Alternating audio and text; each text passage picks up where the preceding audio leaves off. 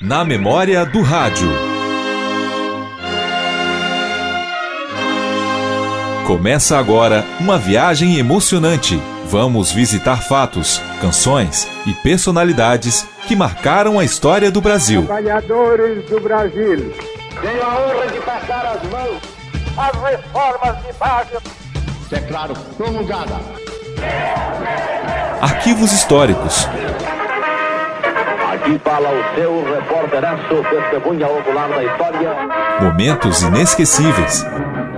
Nós somos as cantoras do rádio, levamos a vida a cantar. Na memória do rádio. Produção e apresentação: Cláudio Paixão. Esse papo já tá qualquer coisa. Você já tá pra lá de Marrakech. Mexe qualquer coisa dentro doida. Já qualquer coisa doida. Romancista, contista, ensaísta, Clarice Lispector é considerada uma das escritoras brasileiras mais importantes do século XX. Sua vasta biografia e obra já foram contadas em prosa e verso em diversas produções radiofônicas. Rodando a fita, vamos começar a nossa viagem pela obra de Clarice Lispector com o quadro História Hoje do programa Repórter Brasil, que foi ao ar em 9 de dezembro de 2009. A produção traz uma pequena biografia da escritora. Não se preocupe em entender. Viver ultrapassa qualquer entendimento. A frase é da escritora Clarice Lispector, que morreu em 9 de dezembro de 1977. A obra de Clarice é considerada uma das mais importantes da narrativa literária brasileira. Ela procura traduzir o sentimento interior com vocabulário simples. Clarice nasce em 10 de dezembro de 1925 na Ucrânia. Com dois meses, se muda para o Brasil. Passa a infância no Recife, mas aos 10 anos vai para o Rio de Janeiro. Aos 15 anos, tem o primeiro conto publicado em um jornal. Aos 22 anos, escreve seu primeiro livro, Perto do Coração Selvagem, que recebe o prêmio Graça Aranha como o melhor romance de 1943. Não tenho tempo para mais nada. Ser feliz me consome muito. Clarice se casa com o diplomata Mauri Gurgel Valente. O casal vai para a Itália em 44 durante a Segunda Guerra. Trabalha num hospital e se corresponde principalmente com Fernando Sabino, a quem conta sua inadaptação à Europa. Em 48 tem o primeiro filho, volta ao Rio e trabalha num jornal, assinando com o pseudônimo de Teresa Quadros. Grávida novamente, segue para os Estados Unidos, onde fica por oito anos. Nasce o segundo filho. Ela então divide seu tempo entre os romances e os filhos. Clarice começa a demonstrar insatisfação com a vida. Em 59, ela se separa do marido e volta para o Brasil com os filhos. Liberdade é pouco. O que eu desejo ainda não tem nome. Depois de vários livros, público e crítica passam a reverenciar seu trabalho. Em 66, a escritora dorme com um cigarro na mão e provoca um incêndio em casa. Seu quarto é destruído. Ela passa dois meses num hospital. O que é verdadeiramente imoral é ter desistido de si mesmo. Clarice morre no Rio um dia antes de completar 57 anos em decorrência de um câncer. Em 2005, o jornal The New York Times escreve que Clarice Lispector correspondia a Kafka na literatura latino-americana. Sou tão misteriosa que não me entendo. História hoje, pesquisa e redação Yara Selva. Locução Lúcio Rezer e Márcia Dias. Sonoplastia Messias Melo. O quadro História Hoje foi criado em 2009 para o programa Repórter Brasil e continua no ar na programação da Rádio Nacional de Brasília.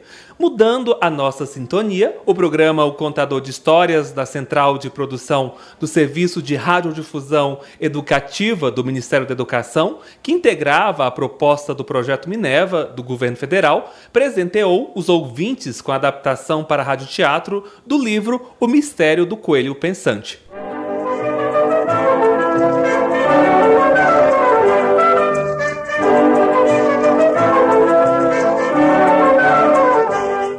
contador de histórias.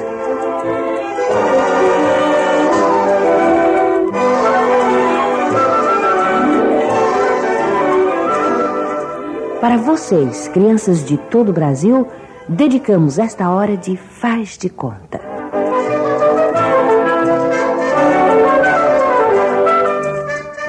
E aqui estamos mais uma vez para mais uma história. Vamos começar a história de hoje que vai ser o Mistério do Coelho Pensante, de Clarice Lispector. Esta história só serve para criança que simpatiza com coelho. Ela foi escrita a pedido do filho da Clarice, o Paulo, que gostava muito de dois coelhinhos que ele criava. O mistério do coelho pensante é também uma homenagem da autora a estes coelhos, que, como ela diz, coelhos que nos deram muita dor de cabeça e muita surpresa de encantamento.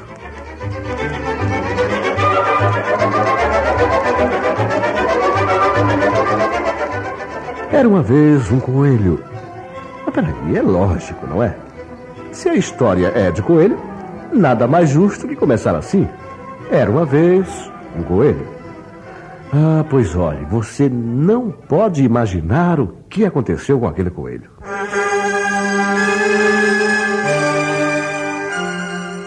Se você pensa que ele falava, hum, está enganado nunca disse uma só palavra na vida. Ah, mas não precisa ficar decepcionado. Só porque o coelho não fala, ele não vai ser sem graça. Se você tem um coelho em casa, você deve gostar dele, não é? E, no entanto, eu aposto como ele também não fala.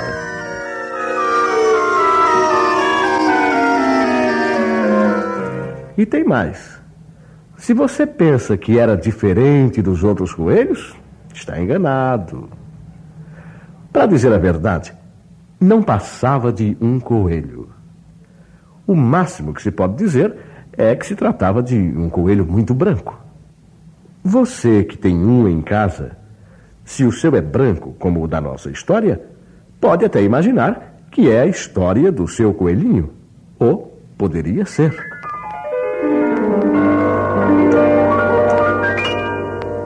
por ser um simples coelho branco, por não falar, não ser diferente dos outros, por isso tudo é que ninguém nunca imaginou que ele pudesse ter algumas ideias.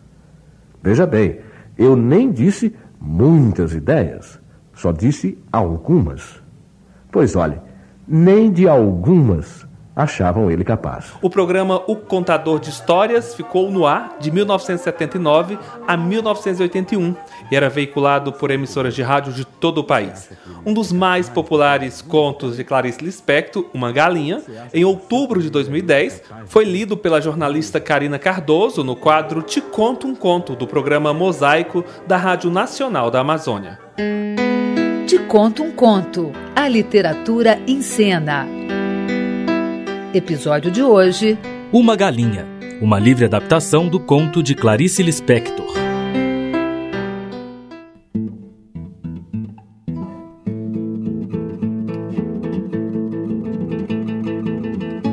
Era uma galinha de domingo, ainda viva porque não passava de nove horas da manhã. Parecia calma. Desde sábado tinha se encolhido num canto da cozinha. Não olhava para ninguém ninguém olhava para ela. Mesmo quando escolheram ela, apalpando sua intimidade com indiferença, não souberam dizer se era gorda ou magra.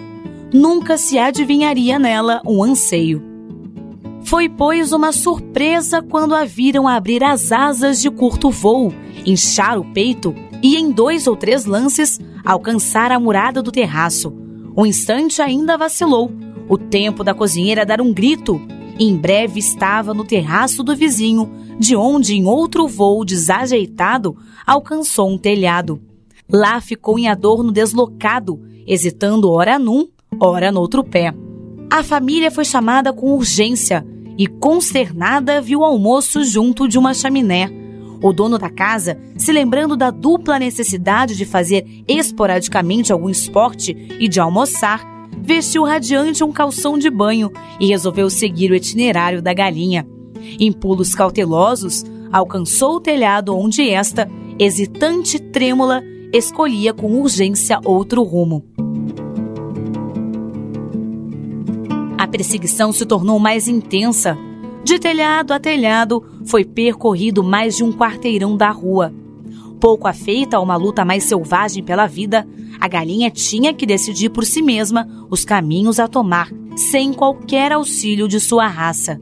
Mas o rapaz era um caçador adormecido, e por mais ínfima que fosse a presa, o grito de conquista havia soado. Sozinha no mundo, sem pai nem mãe, ela corria, arfava, muda, concentrada. Às vezes, na fuga, pairava ofegante no beiral estelhado, enquanto o rapaz galgava outros com dificuldade, tinha tempo de se refazer por um momento. E então parecia tão livre. Estúpida, tímida e livre. Não vitoriosa como seria um galo em fuga. Que é que havia nas suas vísceras que fazia dela um ser? A galinha é um ser. É verdade que não se poderia contar com ela para nada. Nem ela própria contava consigo, como o galo crê na sua crista. Sua única vantagem é que havia tantas galinhas que, morrendo uma, surgiria no mesmo instante outra, tão igual como se fosse a mesma. Afinal, numa das vezes em que parou para gozar a sua fuga, o rapaz a alcançou. Entre gritos e penas, ela foi presa. Em seguida, carregada em triunfo por uma asa através das telhas e pousada no chão da cozinha com certa violência. Ainda tonta, sacudiu-se um pouco, em carcarejos roucos e indecisos. Foi então que aconteceu. De pura afobação, a galinha pôs um ovo. Surpreendida, exausta. Talvez fosse prematuro, mas logo depois, nascida que fora para a maternidade, parecia uma velha mãe habituada. Sentou-se sobre o ovo e assim ficou, respirando, abotoando e desabotoando os olhos. Seu coração, tão pequeno num prato, solevava e abaixava as penas, enchendo de amor aquilo que nunca passaria de um ovo. Só a menina que estava perto assistia a tudo estarrecida. Mal, porém, conseguiu desvencilhar-se do acontecimento, despregou-se do chão e saiu aos gritos. Mamãe, mamãe, não mate a galinha! Ela pôs um ovo, mãe, ela quer o nosso bem. Todos correram de novo à cozinha e rodearam mudos a jovem parturiente. Esquentando seu filho, esta não era nem suave, nem arisca, nem alegre, nem triste. Não era nada. Era uma galinha, o que não sugeria sentimento especial. O pai, a mãe e a filha olhavam já há algum tempo, sem propriamente um pensamento qualquer. Nunca ninguém acariciou uma cabeça de galinha. O pai, afinal, decidiu com certa brusquidão. Se você mandar matar esta galinha, nunca mais comerei galinha na minha vida. Eu também, jurou a menina com ardor. A mãe, cansada, deu de ombros. Inconsciente da vida que lhe for entregue, a galinha passou a morar com a família. A menina, de volta do colégio, jogava a pasta longe sem interromper a corrida para a cozinha. O pai, de vez em quando, ainda se lembrava e dizer que obriguei a correr naquele estado. A galinha se tornou a rainha da casa. Todos menos ela o sabiam. Continuou entre a cozinha e o terraço dos fundos, usando suas duas capacidades, a de apatia e a do sobressalto. Mas quando todos estavam quietos na casa e pareciam ter esquecido a galinha, ela se enchia de uma pequena coragem, esquícios da grande fuga, e circulava pelo ladrilho, o corpo avançando atrás da cabeça, pausado como num campo, embora a pequena cabeça atraísse, mexendo-se rápida e vibrátil com o velho susto de sua espécie já mecanizado. Uma vez ou outra, sempre mais raramente, lembrava de novo a galinha que se recortara contra o ar à beira do telhado, prestes a anunciar. Nesses momentos, enchia os pulmões com ar impuro da cozinha e se as fêmeas pudessem cantar, ela não cantaria, mas ficaria muito mais contente. Embora nem nesses instantes a expressão de sua cabeça vazia se alterasse. Na fuga, no descanso, quando deu à luz, obicando milho, era uma cabeça de galinha, a mesma que foi desenhada no começo dos séculos. Até que um dia. mataram a galinha, a comeram e passaram-se anos. Da obra de Clarice Lispector, Uma Galinha teve as seguintes participações. Karina Cardoso foi a narradora, Josemar França fez os trabalhos técnicos, Alessandro Oliveira fez a sonoplastia. A adaptação de roteiro e a direção foram minhas, Murilo Carvalho. Semana que vem tem mais. Clarice Lispector foi uma notável investigadora da alma humana, seja nos personagens dos seus textos ou nos versos das suas poesias. Vamos ouvir, na voz de Clemente Drago, locutor falecido em 26 de outubro de 2022, a poesia Rifa-se um Coração, que traz toda a intensidade de Clarice.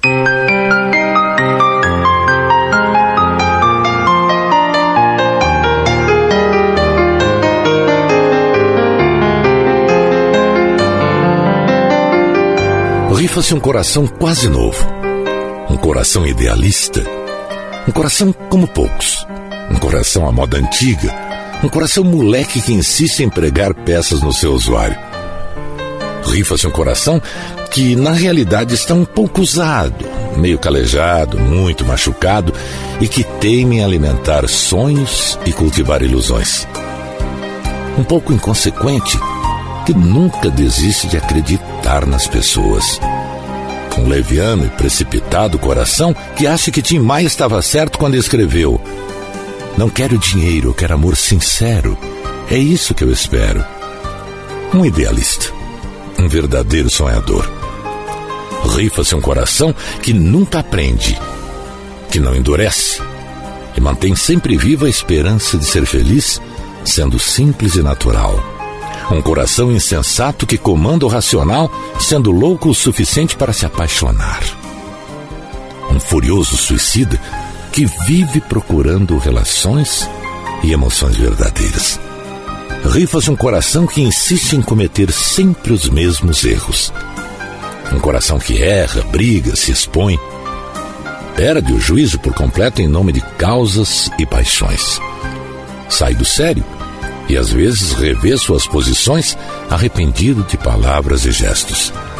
Este coração tantas vezes incompreendido, tantas vezes provocado, tantas vezes impulsivo.